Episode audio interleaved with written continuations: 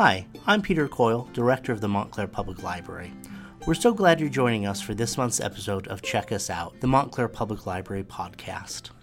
In today's episode, Molly and Maurice are going to share some highlights of our programs this month and some resources surrounding African American History Month. They have some great resources for student projects and are excited to talk about some of our events. Then, Ken and Kirsten will be talking about new books that have been published this month and some of their favorites. I think you'll find that very interesting. And finally, Selwa will be talking with award winning author Dionne Ford, author of the anthology Shared Legacies Narratives of Race and Reconciliation by Descendants of Enslavers and the Enslaved, and the forthcoming memoir Finding Josephine. Hello, this is Maurice from the Adult School Department. And this is Molly from the Adult Services Department. We're going to tell you today about some upcoming programs in February for our celebration of African American history. We're just going to tell you some highlights, but there is a ton of stuff going on, something pretty much almost every day, and for lots of different age groups. We're going to just highlight some events for adults and kind of general audience, but there will also be programs specifically for children and families. For, so for a full listing of the events, you can go to montclairlibrary.org slash African American History 2020. And I'll put that link in the um, description for, for the podcast when we upload it. Or if you're listening, it's already been uploaded. we have a lot of great things coming uh, for the month of February. You know, we definitely want to honor the contributions of African Americans, particularly in as it relates to this area, this region, Montclair area, larger region as well. And on that note, we're proud to welcome artist Willie Cole back to Montclair since his since his one man show at the Montclair Art Museum several years ago. He'll be here on Monday, February 24th at 7 p.m. for Willie Cole in Conversation, Art and Life Inspired by Newark. Willie will be in conversation with Nettie Fournier Thomas, an artist and educator who's worked in the Newark School District for more than 30 years. She's a friend of Willie. And she's also very established here in Montclair. She's been on the board of trustees at the art galleries at Montclair State University, their art gallery. She's also been a part of Pen and Brush, which is a major art organization based out of New York that focuses on female artists. Both of them have been very kind enough to come to Montclair. They'll be here again on the 24th in our auditorium. This is a free event, so all are welcome. So, um, and, and also, I should add on top of that, Willie Cole has been generous enough to offer some artwork here for display and for purchase. That includes some 3D models of some of his sculptures, as well as books and posters. Those they'll be on display here in the lobby of the Montclair Art Museum. Um, so they'll, they'll be In the also library. in the library. I'm You sorry. said art museum. I it's all meant some- good. Yeah, I meant, well, I meant it the be like an art museum. yeah, well, yeah, it'll, it'll be like an art museum in February. It'll be temporarily an art museum, but yeah, you can actually buy the stuff to take home with you, so that's Oh, even better. cool. So that'd be very nice. so yeah, so we're very excited about that. We also have another uh, free event that we're excited about. This one is about T. Thomas Fortune, the most famous person you never heard of. That is on Friday, February 28th at 10:30 a.m. Also at the auditorium here at the Montclair Library. T. Thomas Fortune was a very key journalist, newspaper publisher, also leading early civil rights activist around the turn of the 20th century. So we're going to take this opportunity to shed some light on this very influential, very powerful figure who is, you know, not as well known as he should be. You know, he was one of the four runners of the modern civil rights movement. You know, he started the National Afro- Afro-American League, uh, which sort of um, coincided with the rise of the, the Niagara movement. Niagara movement led into the NAACP. So that's something we definitely, someone we definitely want to shine a light on for Black History Month. We also have one, also a paid class. This one's very exciting. This is Narratives of Africa, Stereotypes and Realities. Daniel Mangara, who is a literature professor at Montclair State University, will be coming here on Thursday, February 6th at 7 p.m. to discuss African American literature, sort of then and now, going both dealing with both the then being more the literature that was driven by colonial interest and told from a colonial point of view to some of the more modern authors, particularly those from the African continent, that are speaking of the continent and what, what is referred to as an African worldview. So that's very exciting. So we're welcome Professor Mangara here on the 20, on the 6th of February.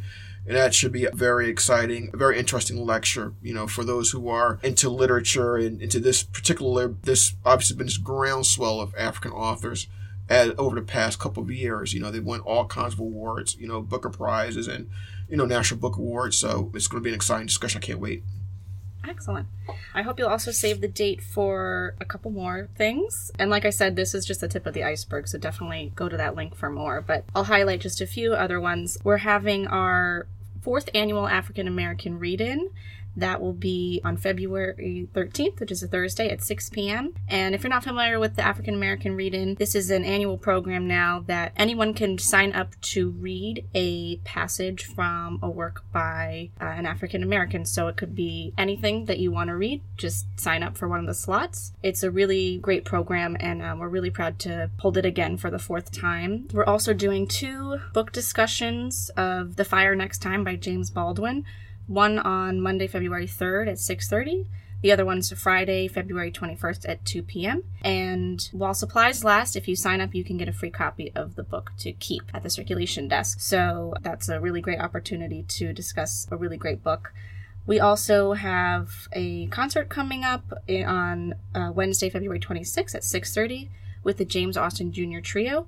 They're going to be performing um, some jazz standards as well as selections from James Austin Jr.'s album Songs in the Key of Wonder, which is actually jazz interpretations of Stevie Wonder songs, which I heard a, a taste of. It sounds really great. And then also Marvin Jefferson, who's a actor who's based in Montclair. Well, is going to come back. You may have caught his performance, his Chautauqua living history of Paul Robeson or Martin Luther King Jr. We had those last year. He's an excellent performer and, and historian, and we're going to, he's going to be doing a Chautauqua of York, who was part of the Lewis and Clark expedition, but is a lesser known person of that of that time, less so than um, Lewis and Clark. So he'll be talking more about his story and um, will be performing as him. That's going to be on Thursday, March 5th at 6 p.m. Very exciting. Yes, I'm very excited. I think we have a lot of a variety, a really good, nice variety of different programs going on. Before we go, I just want to highlight two online resources with your library card. So we're talking about celebrating African American history. If you want to delve more into African American history, I would suggest you check out two of our databases African American History Online and African American Experience. And those are all on, both of those are on one web page with all of our other databases. You, should, you would go to montclairlibrary.org slash database list the content in these databases is very rich and informational. It's mostly geared towards I wouldn't want to say like a middle school, high school audience, but the information it's it's just informative for everybody. So as much as I love Google and the World Wide Web, I always like to recommend if you're looking for really reliable information and you want to to learn more about a particular topic, it's great to start with one of our databases. It's really premium vetted content that um, you really can't go wrong with. These two databases are for Montclair Library card holders. If you want to use them remotely, they will ask you for a library card. If you want to use them in house, you don't have to have a library card, just be connected to our Wi Fi, there's no password, um, or go on to one of our public computers and you're, you can get right in. Yeah, it's such a treat, you know, to have, you know, genuine resource that provide very vetted research, actual facts, you know, when it's, we're dealing with subject matter this important, you know, mm-hmm. particularly when dealing with history, you know, of marginalized populations, you know, having a resource like that is so invaluable. Yes, I agree. And, and, you know, if you go and check out either of those databases, I would just take some time and just go down that list on that page. We have a ton of things, ton of great resources, both through our own subscriptions and also also through the New Jersey State Library. Everything from historical information to business databases, legal databases. We have databases specifically for children, like the World Almanac, children and students, like the um, World Almanac Online, and lots of great things for you to uh, to peruse and to just keep learning new things from. I guess all you need for that is a library card, right? Is all that's needed? Yeah, yeah. In every case, any of our, our premium databases you can use in house without a library card. And then to use at home, it can be a little tricky. So if it's just a Montclair database, then you'd have to have a Montclair card. If it's a state database, you'd have to have any kind of public library card in the state. So I tried to note on the website which is which, but you can always just comment and use any of those. Wonderful. And hope you do. All right. Thanks for listening. This has been the Maurice and Molly podcast hour that's only 10 minutes. and we'll uh, we'll catch you next time. Next time. Hi, this is Ken, and Kirsten and I are here to talk to you about the latest books on our shelves. There are a lot of interesting books coming out in February. For the adult collection, first of all, we have a few crime fiction gems which may reintroduce you to some favorite writers and characters. Lawrence Block, an old favorite of mine, is releasing The Burglar in Short Order, a collection of short pieces featuring his character Bernie Rhodenbarr, who has appeared in 11 of Block's novels dating back to 1977. I usually don't like novels where the criminal is the main character, but Bernie is such a delightful guy you can't help but being a little on his side. Two long out of print novels by the late great Donald E. Westlake are being republished under the title Double Feature. The first, a travesty, is about a murderous movie critic trying to divert attention from his guilt by teaming up with the police to help solve the crime. The second, entitled Ordo, is about a Hollywood actress coming to terms with the secrets of her past. Westlake was nothing if not entertaining, and I am looking forward to reading this one. The Rock Blaster, a newly translated novel by the late Henning Mankell, concerns a working class man fighting a class struggle while his country and his family prosper around him. Gish Jen has a dystopian novel titled The Resisters out this month. It takes place in a changed America in the not too distant future. The daughter of a couple on the downside of society qualifies for the Olympics and challenges the foundations of a deeply divided society. Colum McCann, author of one of my favorite novels of the last decade, Let the World Spin, has a new one called Apeirogon. Two men from opposite sides of the Israeli Palestinian conflict are brought together by shared grief and a desire for peace. There are also some interesting nonfiction titles on their way. The novelist Julian Barnes, fascinated by a portrait by John Singer Sargent, decided to look into the subject of the painting. The result is The Man in the Red Coat, a biography of Samuel Pozzi, a pioneering surgeon from the Belle Epoque era of Paris. Oscar Wilde, Sarah Bernhardt, and Henry James also weave their way into this tale. When I read novels set in a particular historical period, I usually want to know more about what was going on then. Since one of my favorite books is Kurt Vonnegut's Slaughterhouse Five, I'm very interested in a new book by Sinclair McKay called The Fire and the Darkness The Bombing of Dresden, 1945. For two days in February of that year, British and American bombers leveled the German city of Dresden. Thousands of German soldiers and civilians were killed or injured, even more were displaced, and the lives of many Allied prisoners, the subjects of Vonnegut's novel, were threatened. The city took many decades to recover. And last, for African American History Month, there is A Black Woman's History of the United States by Daina Ramey Berry and Kali Nicole Gross. This uses the stories of enslaved women, freed women, religious leaders, and activists to retell American history from the perspectives of these women who have too often been left out of the conventional historical narrative.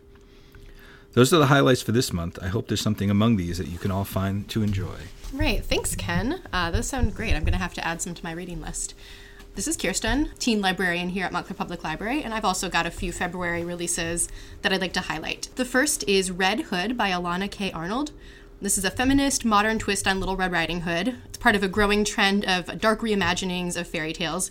And this one seems to be especially buzzworthy. Um, it establishes a really cohesive mythology for the world it takes place in and also has kind of like a dark murder mystery contemporary vibe. So, after fleeing an embarrassing incident at her school's homecoming dance, our main character, Bisou Martel, is attacked by a wolf and manages to overpower and kill it. However, the twist is on the following day, a classmate is found dead with identical wounds to those inflicted on the wolf things just get more complex and interesting from there. I highly recommend this. Elana K. Arnold has some other titles in our collection that definitely are worth checking out as well. Next up, we've got Ink in the Blood by Kim Smejkal. This is a debut title, and it follows main character Celia, who is an inkling for the fictional religion of Profeta. Using magic, inklings tattoo followers with divine symbols. However, after several years in the religion, she begins to realize it might be built on lies. She takes the opportunity to escape with a traveling theater troupe. However, shortly after her escape, there's another twist, and she discovers that the religion of Profeta, while being exploitative and abusive, might actually be based on some very real theology and real deities. And she also begins to suspect that there's a powerful, angry force following her. Next up, we have The New David Espinosa by Fred Aceves. This is a realistic fiction, and it tackles a subject not often explored, which is male body dysmorphia and eating disorders in the world of bodybuilding. Our main character, David, decides to join a gym to combat bullying over his skinny physique and ends up sucked into the world of steroid abuse. This book presents an unflinching picture of how this eventually takes over his life, with great realism from an author who has struggled with the same disorder in his youth. Finally, we've got Deathless Divide by Justina Ireland. This is a follow up to the awesome Dread Nation, and it takes us right back into the alternate history version of post Civil War American South that was established in the first book. Our main characters, Jane and Catherine, return to destroy zombies as they travel to California. This title delves even further into race relations and identities in post Civil War America than the first title, and it expertly integrates real historical fact into the zombie strewn landscape. I would definitely recommend catching up on the first title in the duology before this one comes out in February if you haven't read it yet. All right, thanks for tuning in. Hello, this is Selwa Shami, Assistant Director of the Montclair Public Library. Today I'll be speaking with Dionne Ford, who is the author of the memoir Finding Josephine, which is forthcoming, and will be speaking today with her about the anthology which she edited with Jill Strauss, Shared Legacies Narratives of Race and Reconciliation by Descendants of Enslavers and the Enslaved. Her work has appeared in the New York Times, LitHub, More, and other publications. She's won awards from the National Association of Black Journalists and the News Women's Club of New York. She's received grants from the Sustainable Arts Foundation and Geraldine R. Dodge Foundation, and fellowships from MacDowell Colony, Yaddo, Virginia Center for the Creative Arts, and Hedgebrook. She has an MFA in creative writing from New York University and lives in Montclair with her husband and two daughters. As a warning, sexual violence is discussed in the context of slavery. Hi, Dionne. Thanks for coming in today. Hi, thanks for having me. You are a Montclair author. When and why did you move to Montclair? So, my husband and I moved to Montclair at the end of 2000, and we chose Montclair because we had read that it was a great place for interracial families to live. I'm black, my husband's white, and we just wanted a place that would be welcoming to our family. And also, I didn't want a place where my kids would be the onlys. And, um, and on top of all that, we knew that Montclair's school system was a good one. And of course, you know, starting a young family, that was something that was important to us too. How old are your daughters now? So now my oldest will be 20 in March, and my youngest will be 17 in March. Okay. Mm-hmm. All right. what are some of your favorite spots in Montclair? What a hard question to ask. but um, obviously, the one I'm sitting in right now, the library, is one of my favorite spots and most used spots. We also have great parks. So I love the parks Anderson Park, Nishuane Park. And I guess the Eagle Rock Reservation is Montclair adjacent, but that's a favorite spot too. And I love Church Street, just a great place to browse, and there's so many great places to eat. Of course, I love our independent bookstores, and we're lucky to have two. So I've spent a lot of time in Watchung Books. also, I'd be remiss if I didn't mention my spiritual home, which is also on Church Street, um, the Unitarian Universalist Church, which is where our family calls home, our home away from home. Great. What has been your relationship with libraries in your life? So, I would say that I started kind of going to the library on my own, you know, outside of my parents' direction. When I was in middle school, we moved from South Jersey to um, Morristown, New Jersey, not that far from here. And, you know, the library was actually within walking distance for me. So it became a, and it's also if you've ever been to Morristown's library a beautiful old building and it's kind of just yeah it's gorgeous very yeah very yeah. pretty and inviting and you could kind of get lost in the little areas there so it was really nice and a good place to do homework and research and so the other thing is you know the, the egalitarian nature of the library that it's free and you can go in there and get what you need to get and leave like a little bit smarter um, so it was very empowering for me as a young person to be able to do this really, for me, important thing of of finding things out for myself, you know, of my own volition, of volition. And so that was kind of like the beginning of my relationship with libraries that have, has, of course, continued as I researched my own book and um, did work for this anthology. You edited Slavery's Descendants, Shared Legacies of Race and Reconciliation with Jill Strauss. How did the book come about? So, the way the book came about is that I was a member of Coming to the Table, which is the organization that, you know, makes up the stories in the book. And Jill was as well. Jill had the idea that she wanted to collect members' stories. And in coming to the table, it's highly preferred that any kind of project that's taken on under the organization's name is a collaboration between people who are descended from enslavers and people who are descended from enslaved, or just a collaboration between um, African descended people and European descended people. So, Jill, who's European American, I would say, asked around to see if there was someone who would be willing to um, go and collaborate with her on this, and someone referred her to me, and thus began our work together on this. How is this book different than other books written about the legacy of slavery?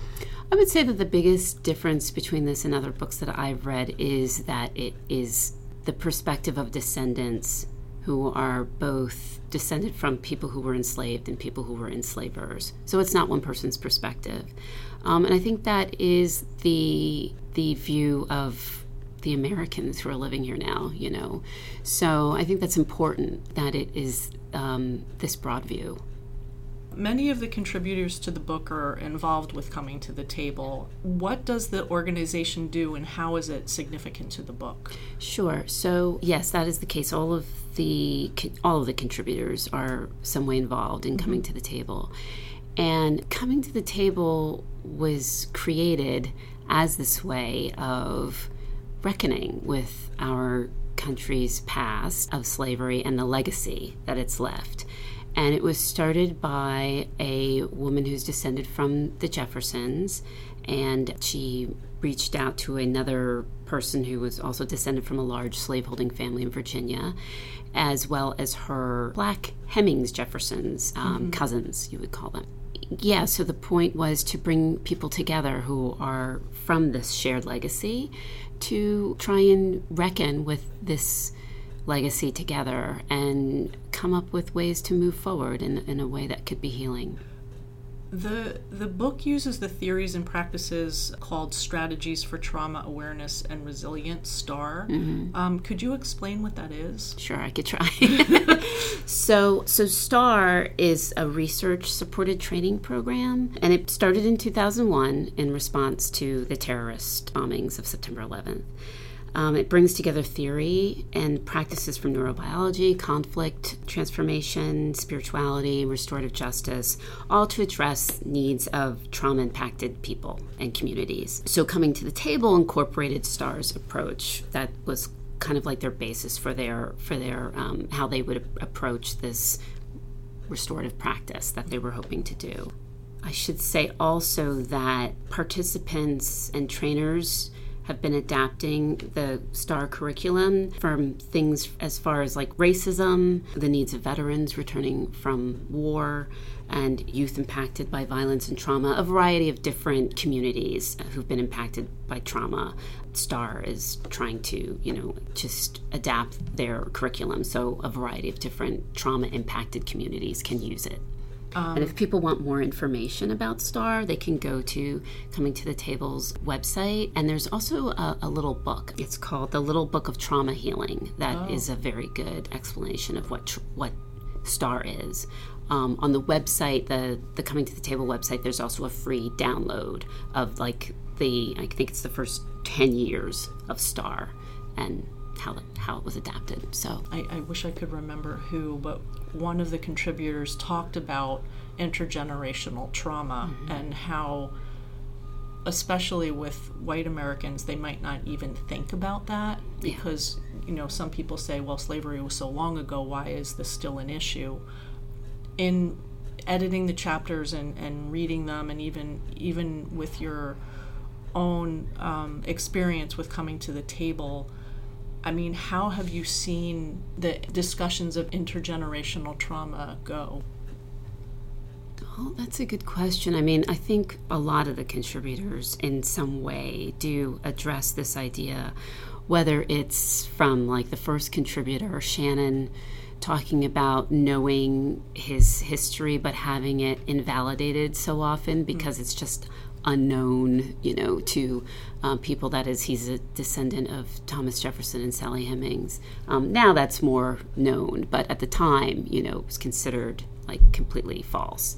And that being something, a story that was passed down, you know, through the generations to someone like at the end of the book where Phoebe and Betty are talking about their different knowledge of their histories and how it impacted each of them separately, and then once they came together, working together, how it impacted them, you know, um, in their relationship going forward. And so theirs is a case of it being a great outcome of their just talking about their family's histories and this trauma passed down and them being able to do something really effective with it.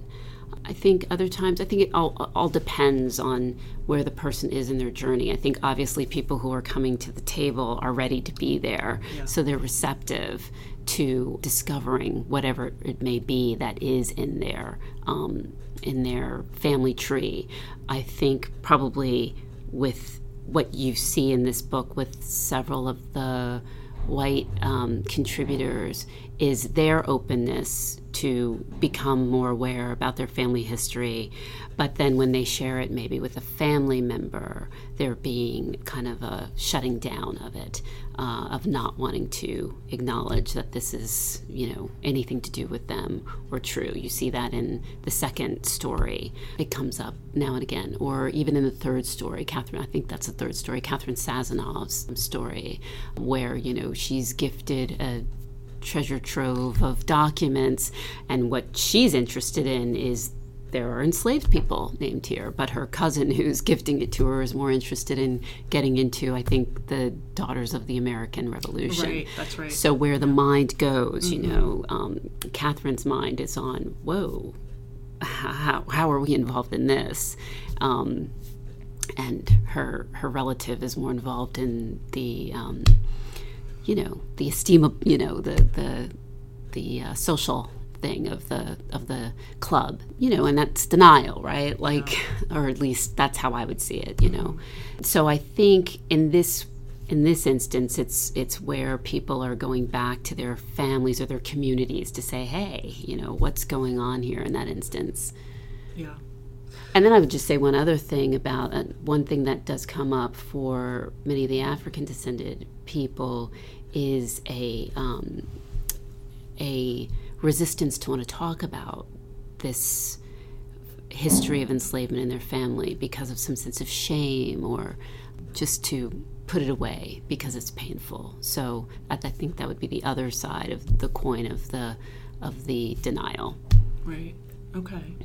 So you said you were involved. You've been involved with coming to the table. What was what was your experience like personally? So I got involved with coming to the table as I was looking into my own family's history. My great great grandparents were a woman named Tempe Burton who was enslaved, and a man named they called him the Colonel Stewart, who had enslaved her. And this was information that I knew from my grandfather when I was like 12. He told me this, but I but I had tried several times to find this information and as anyone who's tried to find information about enslaved people can attest, it was difficult and I would, you know, kind of lose my steam over the years. But but at this point I was making progress and I in in my progress came to meet people who were the descendants of the family who had enslaved my great great grandmother. Um, and we began to work together, and they were really wonderful and helpful. Um, but it also there were also some bumps in the road, and um, I wanted to be able to move forward and continue to collaborate with them but I also i just needed some support like there was not really anyone i could talk to about this peculiar you know um, collaboration we were in. And it's just as it would happen as we were becoming involved in this um, journey i found out about coming to the table. And so i reached out to them. Their co-founder susan Hutchison got back to me. She was so helpful. And that's how i got to know about the pro- this um, organization. I would then go to their first national gathering, I think like a year after that. And that's just how I got involved with them. And that's how I met many of the people who would collaborate. Catherine Sazonov was my roommate at that first national gathering. So, so yeah, um, it became a really good source for support as I went on this journey of looking into, you know, painful, painful history.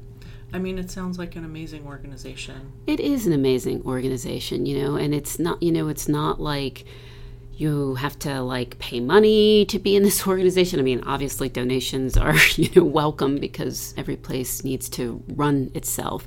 But, you know, you are a member because you say you are a member and you're committed to healing this historic harm. Yeah. And that's really it. Yeah, and I mean the the fact that there is a place for people to come, you know, to find that kind of support because in in just reading people's stories and not even having the support of their families, you know, to be able to talk about it and you know where do you go? Absolutely. Um, it, it, it's and it was I, I thought it was it was heartening to me that so many of the African descendants invited people, white people the, from their family that contacted them to their family reunions, and just incredible, you Yeah. know, and how how some of those folks that you know were on their way there just felt such trepidation, but they were just completely welcomed, and it just just it was very heartening to hear that that that kind of healing is happening. So you touch on something really important, which is that a whole being invited to the family gathering is a big aspect of how this got started. Mm-hmm. Because Will Hairston, the other co-founder, had been being invited to the Black Hairston's family reunion for years and been going. And I think he was like the only person in his white family that would go. And so he was also very, I think, moved by how receptive and opening and welcoming the you know enslaved descendants mm-hmm. were mm-hmm. to him Right. and i think that had a lot to do with his wanting to also be involved in this organization when he and he and Susan started to discuss beginning this. Yeah. It so Sharon Leslie Morgan in her chapter uses the phrase "dig into the woodpile" um, as necessary for healing and reconciliation. So, what does she mean by that? So I'm just going to read Okay. first the chapter the uh, paragraph that you're um, talking about in her in her chapter called digging up the woodpile so she says it is by digging into the woodpile that we will become empowered to cast off the shackles of the legacy of slavery the racism it engendered and the animosity that continues to infect even our best intentions. We must dig into the woodpile to find what is suspicious or wrong and go about the work of setting things right. So digging into the woodpile, it's kind of a you know it's a derog there's it's a derogatory uh, phrase. People used to say uh, a N word in the woodpile, Oh, and um, that was kind of like the 19th century version of saying a skeleton in the closet. So it would be referring to a child that was the product of a black and white union, um, raped by a slave master Right. of an, uh, you know, an enslaved woman. And so, um, so she's referring to that. Um, you know, that legacy, that trauma, that sexual violence is one of the legacies of slavery. And uh, her story talks very much about that. You know, she's also descended from enslavers and the enslaved because of that, um, because of that history. So um, that's what she's referring to. And I would say that's what she's talking about is confronting this truth, this yeah. this part of our history, and we can see it when we look, you know, in people's Yeah. faces in this country, when we go around to cities that were some of the important ports, you know, of slavery. I'm thinking of New Orleans at the moment, but I'm sure Charleston too. And so she's saying to look at this squarely. And I, if I can read just one other thing that I think she says that also kind of encapsulates um, this idea that she's talking about. She says it's counterintuitive to think that being able to sit down with descendants of people who committed such atroc- atrocious acts against one's ancestors would be in any way productive. But the reverse proved to be true. By confronting the past in concert with today's living witnesses, I've been able to come to terms with my anger and find a personal solution for how I might contribute to healing the antipathy of race in America. That's very powerful. Yeah. So, um, so I see it as re- looking really squarely at, Yeah. at, at how this happened, you know, and it is absolutely a byproduct of enslavement and the sexual violence mm-hmm. that was enacted upon enslaved women. Yeah. Thank you for talking about that. I mean, that's yeah, that I think is one of the I think the most difficult aspects to look at, you know. I mean, everything is, but that in particular. So in his chapter, Grant Hayter Menzies describes spending the night in the preserved slave quarters of Bush Holley House in Greenwich, Connecticut, with you and other members of Coming to the Table. So, why did you decide to participate in that, and what was it like? Sure. So, Grant, trying to think, I don't think I met him at that first national gathering that I went to, but I did meet the other participants who would who would uh, go to the slave dwelling. One of whom was Joe McGill, who also contributes to this anthology, and he had a project called the Slave Dwelling Project, where he would go around to the the former slave dwellings around the country and sleep spend the night in them. And if he could get people to come with him and do that, he would, you know, he always invited people to um, join him. His whole point being to bring attention to these places as national treasures, as sacred spaces that should be preserved and remembered. And I believe that Greenwich, Connecticut, the, the Bush Holley House, was the first place in the North that he spent the, the night. Don't quote me on that, but I think that is true. And I actually had not spent the night, but I had been on a writing retreat not far from a place that had a former uh, slave dwelling on it, uh, Sweet Briar College. And I was kind of fascinated and very happy to see that there was an effort to preserve both the dwelling and also a, a burial ground that was on the college um, campus. Um, and because a lot of times these places are just, you know, developed over and forgotten. So it was really heartening to me that enslaved people were being remembered in this way. I didn't know where my, at that time, I didn't know where my enslaved family was buried. I couldn't honor them in this way. So it became a substitution, you know, for me. Um, to be able to honor that history.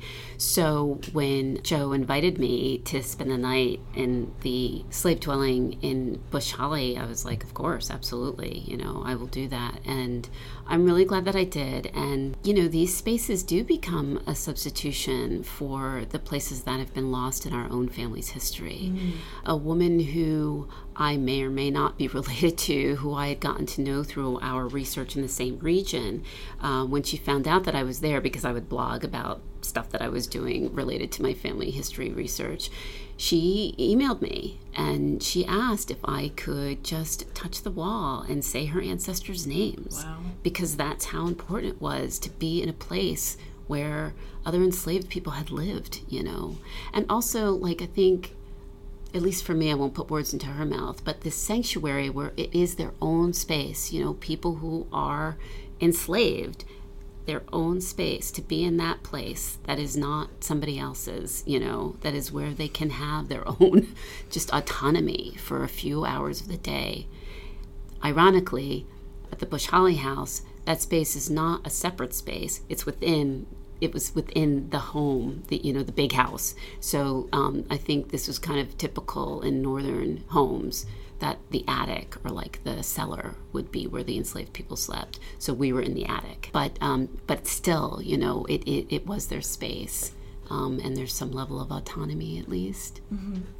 So yeah. yeah. Wow.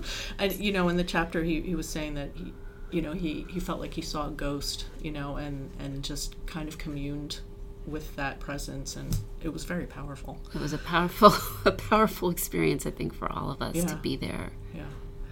What are some of the salient themes in approaching difficult conversations about race that you've learned um, from these stories and your own experience? I think, I mean, so coming to the table obviously has like their four approaches, which I won't say that you can read the book to, to see that, but I think just from my own experience and reading people's stories, I think so much of it is about being vulnerable, being willing to be vulnerable and honest about your truth. And then when it's time for someone else to tell their truth, listening to it hmm. and not projecting any of what your story is onto theirs. Because no matter how much history you've read and what you know about your own story, their story could be very different. I, I- and I think that's where this willingness to come to the table is so important is just remembering, you know, that people have very different experiences and being willing to just listen. Um, I think those are the most important things being willing to be vulnerable and then being willing to listen, you know. Um, I actually, let me say one more thing because now as we start to talk about um, in a more serious way the concept of, of reparations, I think one of the things that's interested me is that so many people come to the table with their preconceived idea of what reparations is without actually having asked the people who would be the recipients what they want. And I feel like that's really short sighted and really kind of cuts the legs, you know, from the whole exercise. Um, so, you know, and this I think happens in justice too, you know, in the courts. Like, do people actually turn to the person who's been victimized and say, what would be a suitable act of restoration for you how would how can you feel whole you know i think that's often forgotten so i would say also thinking about that you know like going to if you really want to make a, a repair going to the person who's been harmed and saying first of all is it you know are you even interested? Mm-hmm. And second of all what would that look like for you? Because i think one of the things that i i have come to see is that it is so different for people you know?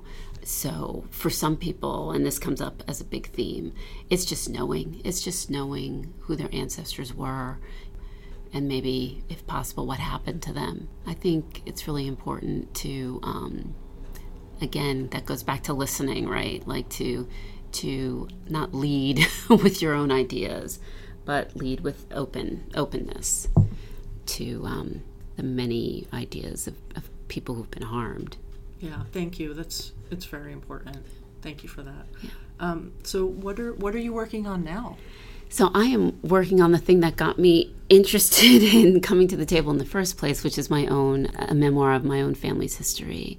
It's called Finding Josephine, and it's the story of tracing my great great grandparents. Um, well, I should say my great grandmother Josephine and her parents, Tempe um, and the Colonel, uh, through the lens of being in a mixed race family myself. As I said at the beginning, you know, my husband's white, our daughters are two biracial girls, and their lives are reflected in our history. Yeah. All right, thank you so much for coming in, Dionne. We really appreciate it. Thank you so And- much for and, having um, me. When do you know when the book's going to be published? That I don't know yet. I Okay, have to well- finish writing. we'll, we'll look out for it. thank you. Okay, thank, you so much. Thanks. We hope you've enjoyed this episode of Check Us Out, the Montclair Public Library podcast. To learn more about the things we've talked about and all of our resources, services, and programs, please visit us at montclairlibrary.org. Thanks for listening. If you have any suggestions, please feel free to let us know. We'd love to hear from you.